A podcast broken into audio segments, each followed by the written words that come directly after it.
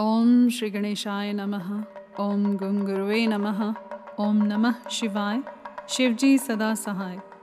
रुद्र संगीता द्वितीय खंड, अध्याय 36 और 37 देवताओं का पलायन, इंद्र आदि के पूछने पर बृहस्पति का रुद्रदेव की अजेयता बताना, वीरभद्र का देवताओं को युद्ध के लिए ललकारना, श्री विष्णु और वीरभद्र की बातचीत तथा विष्णु आदि का अपने लोक में जाना, एवं दक्ष और यज्ञ का विनाश करके वीरभद्र का कैलाश को लौटना।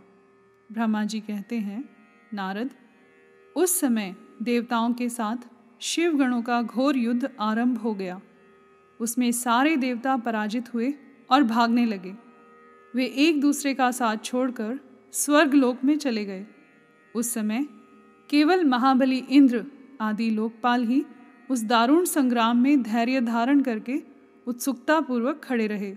तदंतर इंद्र आदि सब देवता मिलकर उस समरांगण में बृहस्पति जी को विनीत भाव से नमस्कार करके पूछने लगे। लोकपाल बोले, गुरुदेव बृहस्पति, तात, महाप्राज्ञ, दयानिधे, शीघ्र बताइए, हम जानना चाहते हैं कि हमारी विजय कैसे होगी? उनकी यह बात सुनकर बृहस्पति ने प्रयत्न पूर्वक भगवान शंभु का स्मरण किया और ज्ञान दुर्बल महेंद्र से कहा, बृहस्पति बोले, इंद्र, भगवान विष्णु ने पहले जो कुछ कहा था, वह सब इस समय घटित हो गया। मैं उसी को स्पष्ट कर रहा हूँ। सावधान होकर सुनो। समस्त कर्मों का फल देने वाला जो कोई ईश्वर है, वह कर्ता का ही आश्रय लेता है। कर्म करने वाले को ही उस कर्म का फल देता है। जो कर्म करता ही नहीं, उसको फल देने में वह भी समर्थ नहीं है। अतः, जो ईश्वर को जानकर, उसका आश्रय लेकर सत्कर्म करता है, उसी को उस कर्म का फल मिलता है। ईश्वर द्रोही को नहीं, न मंत्र, न औषधियाँ, न समस्त आभिचारिक कर्म, न लौकिक पुरुष, न कर्म, न वेद, न पूर्व और उत्तर मीमांसा तथा न नाना वेदों से युक्त अन्यान्य शास्त्र ही ईश्वर को जानने में समर्थ होते हैं। ऐसा प्राचीन विद्वानों का कथन है। अनन्य शरण भक्तों को छोड़कर दूसरे लोग संपूर्ण वेदों का दस हज़ार बार स्वाध्याय करके भी महेश्वर को भलीभांति नहीं जान सकते। यह महाश्रुति का कथन है।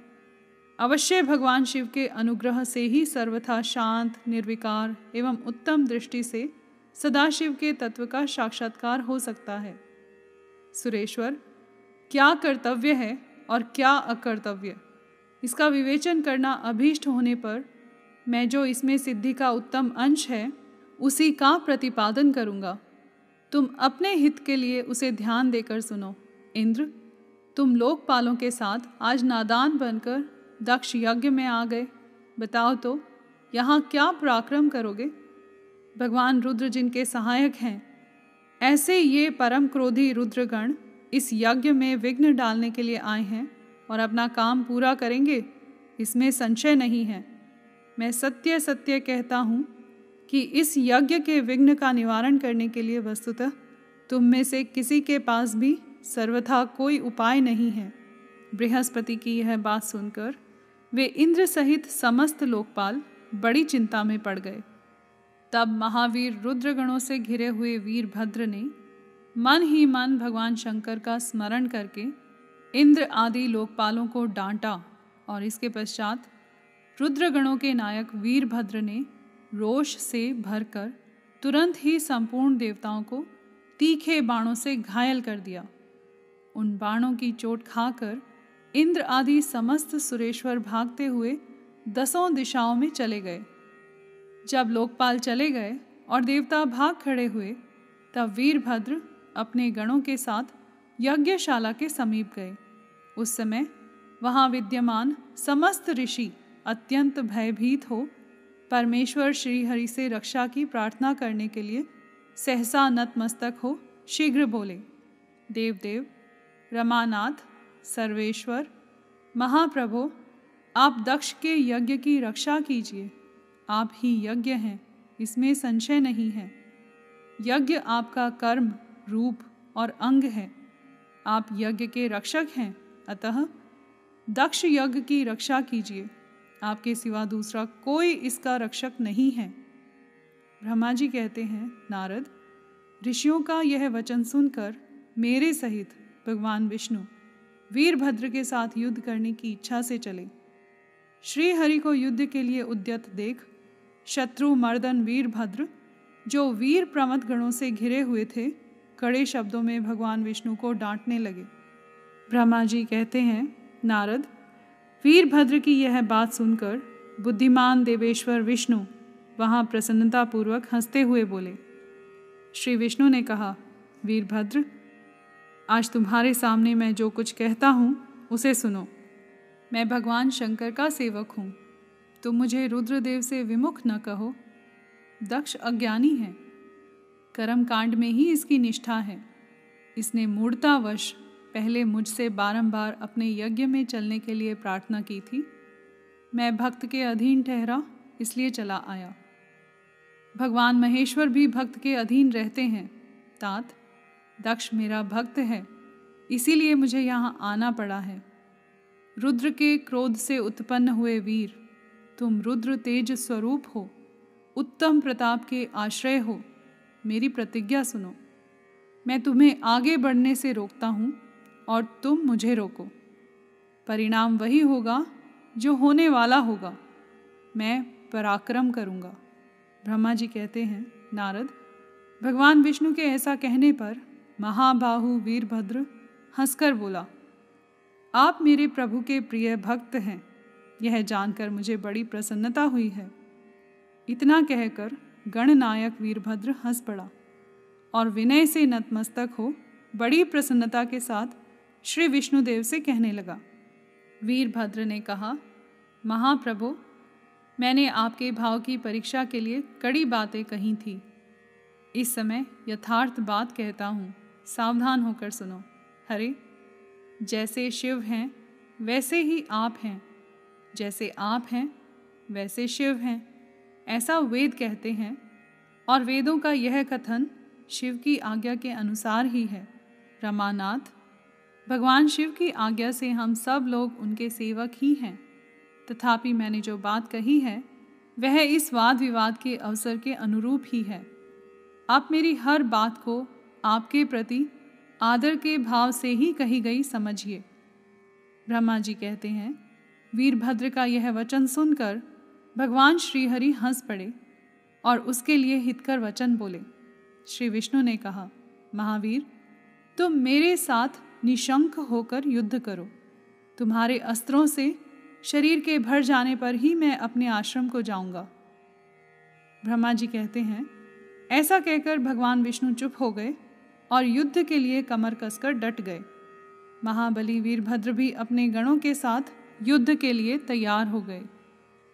नारद, तदंतर भगवान विष्णु और वीरभद्र में घोर युद्ध हुआ। अंत में वीरभद्र ने भगवान विष्णु के चक्र को स्तंभित कर दिया तथा शाड़ंग धनुष के तीन टुकड़े कर डाले। तब मेरे द्वारा एवं सरस्वती द्वारा बोधित हुए श्री विष्णु ने उस महान गणनायक वीरभद्र को असह्य तेज से संपन्न जानकर वहाँ से अंतर्धान होने का विचार किया। दूसरे देवता भी यह जान गए कि सती के प्रति जो अन्याय हुआ है, उसी का यह सब भावी परिणाम है। दूसरों के लिए इस संकट का सामना करना अत्यंत कठिन है। यह जानकर वे सब देवता अपने सेवकों के साथ स्वतंत्र सर्वेश्वर शिव का स्मरण करके अपने अपने लोक को चले गए। मैं भी पुत्र के दुख से पीड़ित हो सत्यलोक में चला आया और अत्यंत दुख से आतुर हो सोचने लगा कि अब मुझे क्या करना चाहिए। मेरे तथा श्री विष्णु के चले जाने पर मुनियों सहित समस्त यज्ञ के आधार रहने वाले देवता शिव गणों द्वारा पराजित हो भाग गए। उस उपद्रव को देखकर और उस महामख का विध्वंस निकट जानकर वह यज्ञ भी अत्यंत भयभीत हो, मृग का रूप धारण करके वहाँ से भागा। मृग के रूप में आकाश की ओर भागते देख वीरभद्र ने उसे पकड़ लिया और उसका मस्तक काट डाला। फिर उन्होंने मुनियों तथा देवताओं के अंग भंग कर दिए और बहुतों को मार डाला। प्रतापी मणिभद्र ने भृगु को उठाकर पटक दिया और उनकी छाती को पैर से दबाकर तत्काल उनकी दाढ़ी मूछ नोच ली। चंड ने बड़े वेग से पुषा के दांत उखाड़ लिए, क्योंकि पूर्व काल में जिस समय महादेव जी को दक्ष के द्वारा गालियाँ दी जा रही थी, उस समय वे दांत दिखा दिखा कर हंसे थे। नंदी ने भग को रोषपूर्वक पृथ्वी पर दे मारा और उनकी दोनों आँखें निकाल ली, क्योंकि जब दक्ष शिवजी को शाप दे रहे थे, उस समय वे आँखों के संकेत से अपना अनुमोदन सूचित कर रहे थे। वहाँ रुद्रगण नायकों ने स्वधा, स्वाहा और दक्षिणा देवियों की बड़ी विडंबना की। वहाँ जो मंत्र तंत्र तथा दूसरे लोग थे, उनका भी बहुत तिरस्कार किया। ब्रह्मपुत्र दक्ष भय के मारे अंतर्वेदी के भीतर छिप गए। वीरभद्र उनका पता लगाकर उन्हें बलपूर्वक पकड़ लाए। फिर उनके दोनों गाल पकड़कर उन्होंने उनके मस्तक पर तलवार से आघात किया, परंतु योग के प्रभाव से दक्ष का सिर अभेद्य हो गया था, इसलिए कट नहीं सका। जब वीरभद्र को ज्ञात हुआ कि संपूर्ण अस्त्र शस्त्रों से इनके मस्तक का भेदन नहीं हो सकता, तब उन्होंने दक्ष की छाती पर पैर रखकर दबाया और दोनों हाथों से गर्दन मरोड़कर तोड़ डाली। फिर शिवद्रोही दुष्ट दक्ष के उस सिर को गणनायक वीरभद्र ने अग्नि कुंड में डाल दिया।